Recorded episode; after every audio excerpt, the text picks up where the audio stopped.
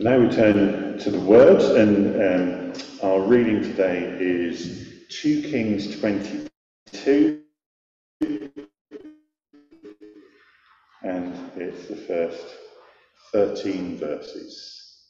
2 Kings 22. Josiah was eight years old when he became king, and he reigned in Jerusalem for 31 years. His mother's name was Jedidiah, daughter of uh, Adaiah. She was from Bozkath. He did what was right in the eyes of the Lord and walked in all the ways of his father David, not turning aside to the right or to the left.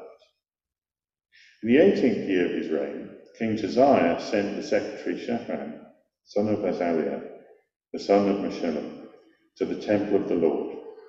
He said, Go up to Hilkiah the high priest and make him get ready the money that has been brought into the temple of the Lord, which the doorkeepers have collected from the people.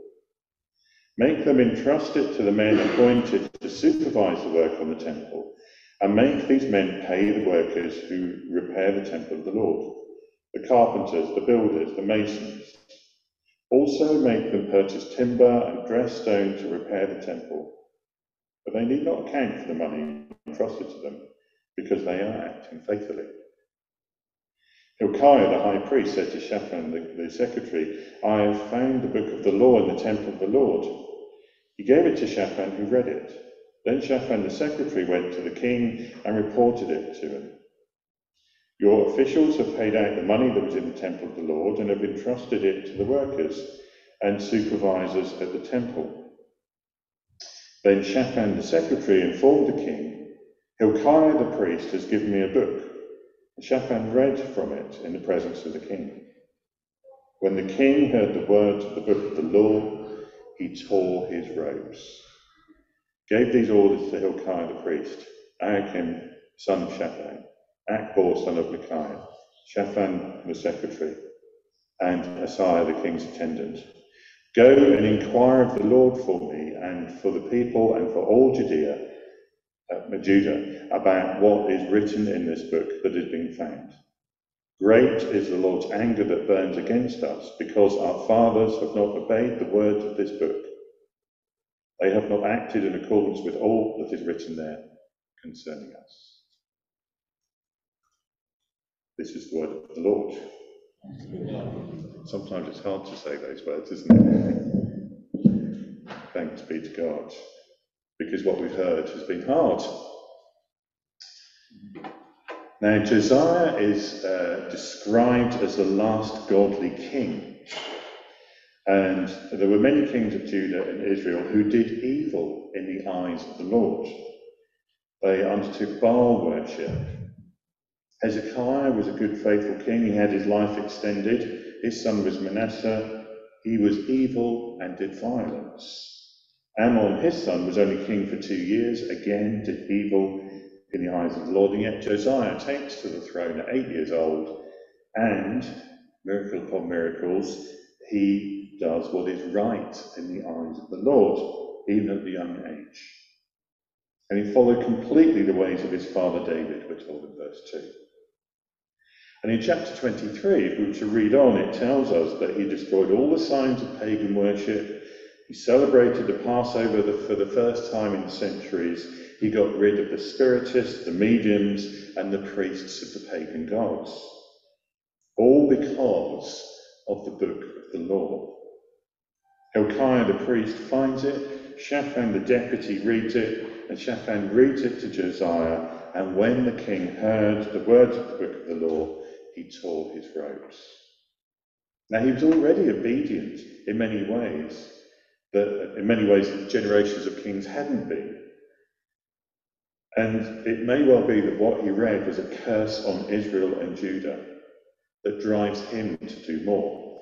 And we don't quite know what the book is, but it's most popularly thought to be Deuteronomy or parts of Deuteronomy then this might be what Josiah heard.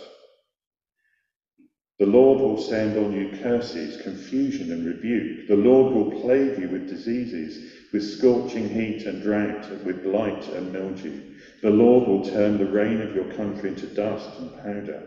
The Lord will cause you to be defeated before your enemies. Your carcasses will be food for all the birds, and the wild animals. And why would this be? The answer will be it is because this people abandoned the covenant of the Lord, the God of their ancestors, the covenant he made with them, and when he brought them out of Egypt. They went off and worshipped other gods and bowed down to them, gods they did not know, gods he had not given them.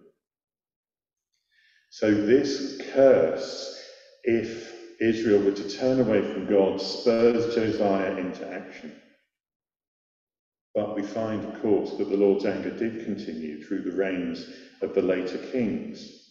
Finally, with Zedekiah, who was taken away to Babylon, we find that in chapter 25. All of them did evil in the Lord's eyes, and the prophecy of Moses comes true. We are not responsible for the generation before. We can teach and we can encourage the generations to come. In fact, Deuteronomy 6 in, says, impress on and teach the children, but we can't make them do it. We can teach them, but we can't make them do it. But we can make the choice to be obedient in this generation. And that's exactly what Josiah did.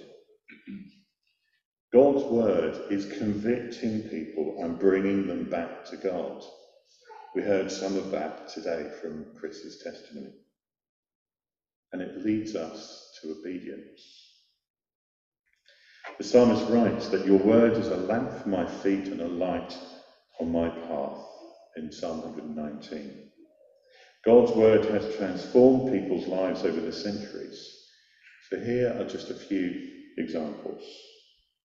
In Nehemiah 8, we see them gather, and Ezra reads the law, and he reads it from daybreak to noon. Can you imagine that in Christchurch? Just reading the Bible for five or six hours, and people enwrapped by what they hear. Isn't that fabulous? In um, Luke 4, of course, we see Jesus reading the scroll. He was roundly chased out of the uh, chased out of the town for it because he said that Isaiah 61 is fulfilled here and now. It has power, the word of God.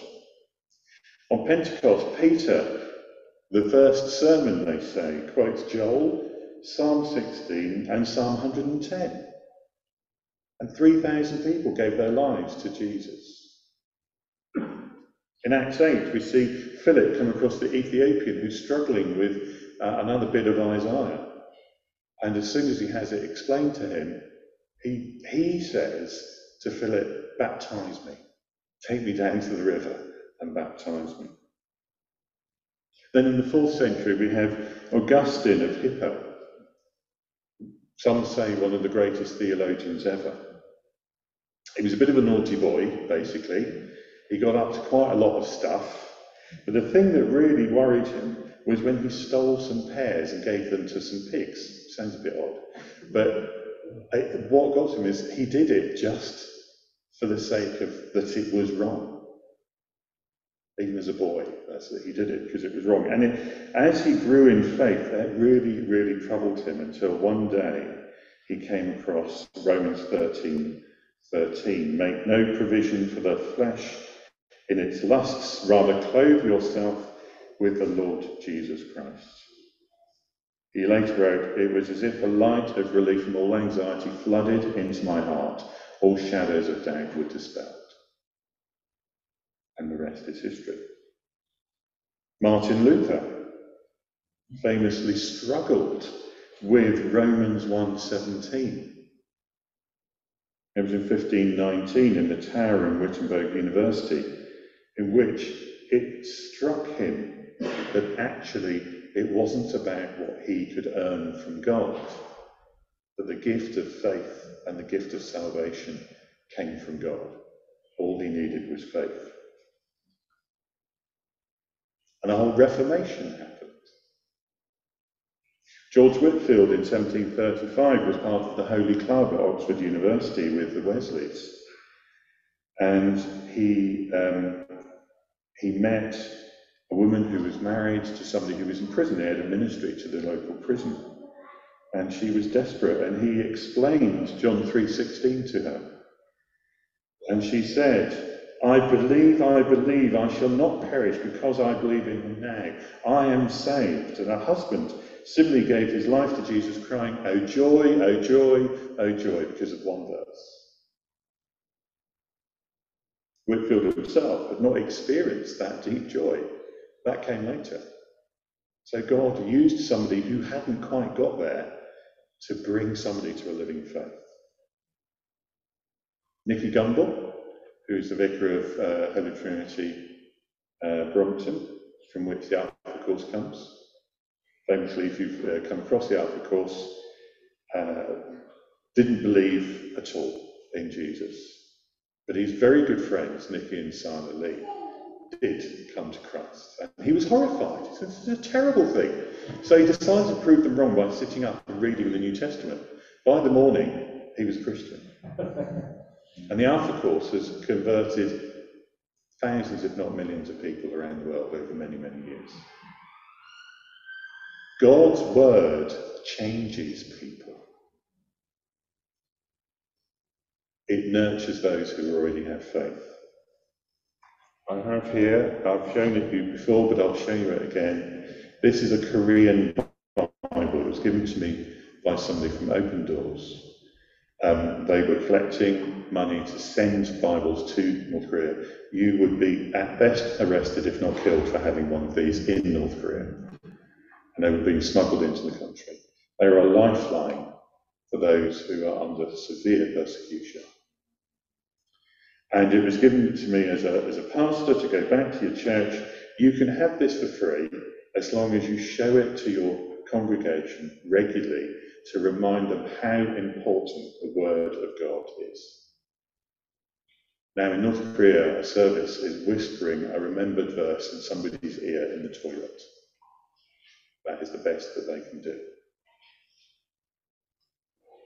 So when it comes to, you know, should we go to church today? I wonder if I'm going to like preacher. That's a privilege. People are giving their lives for this. So, what is God's transforming word for you?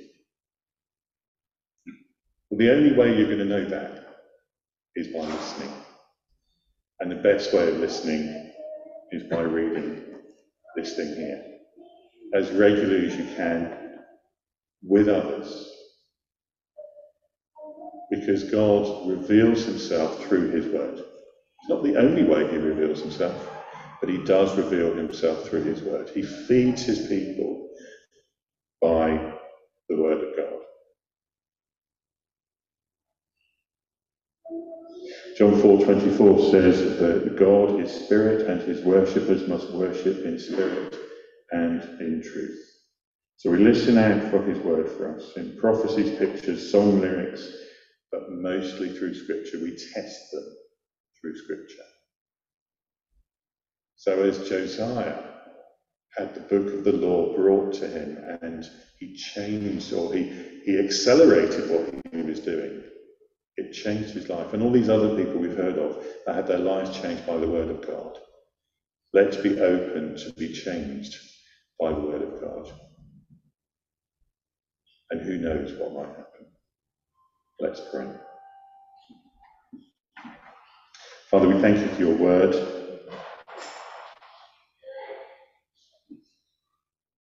And we pray that we together can search your word and have open ears and open hearts for what it is you have to say to Christchurch today, tomorrow, and for the coming weeks and months. And as we walk into that uncertainty, we can, as we've heard today, trust in you. And that you will feed us, you will nurture us, you will help us grow, and you will point us in the right direction by your glorious word. And we pray this in Jesus' name. Amen.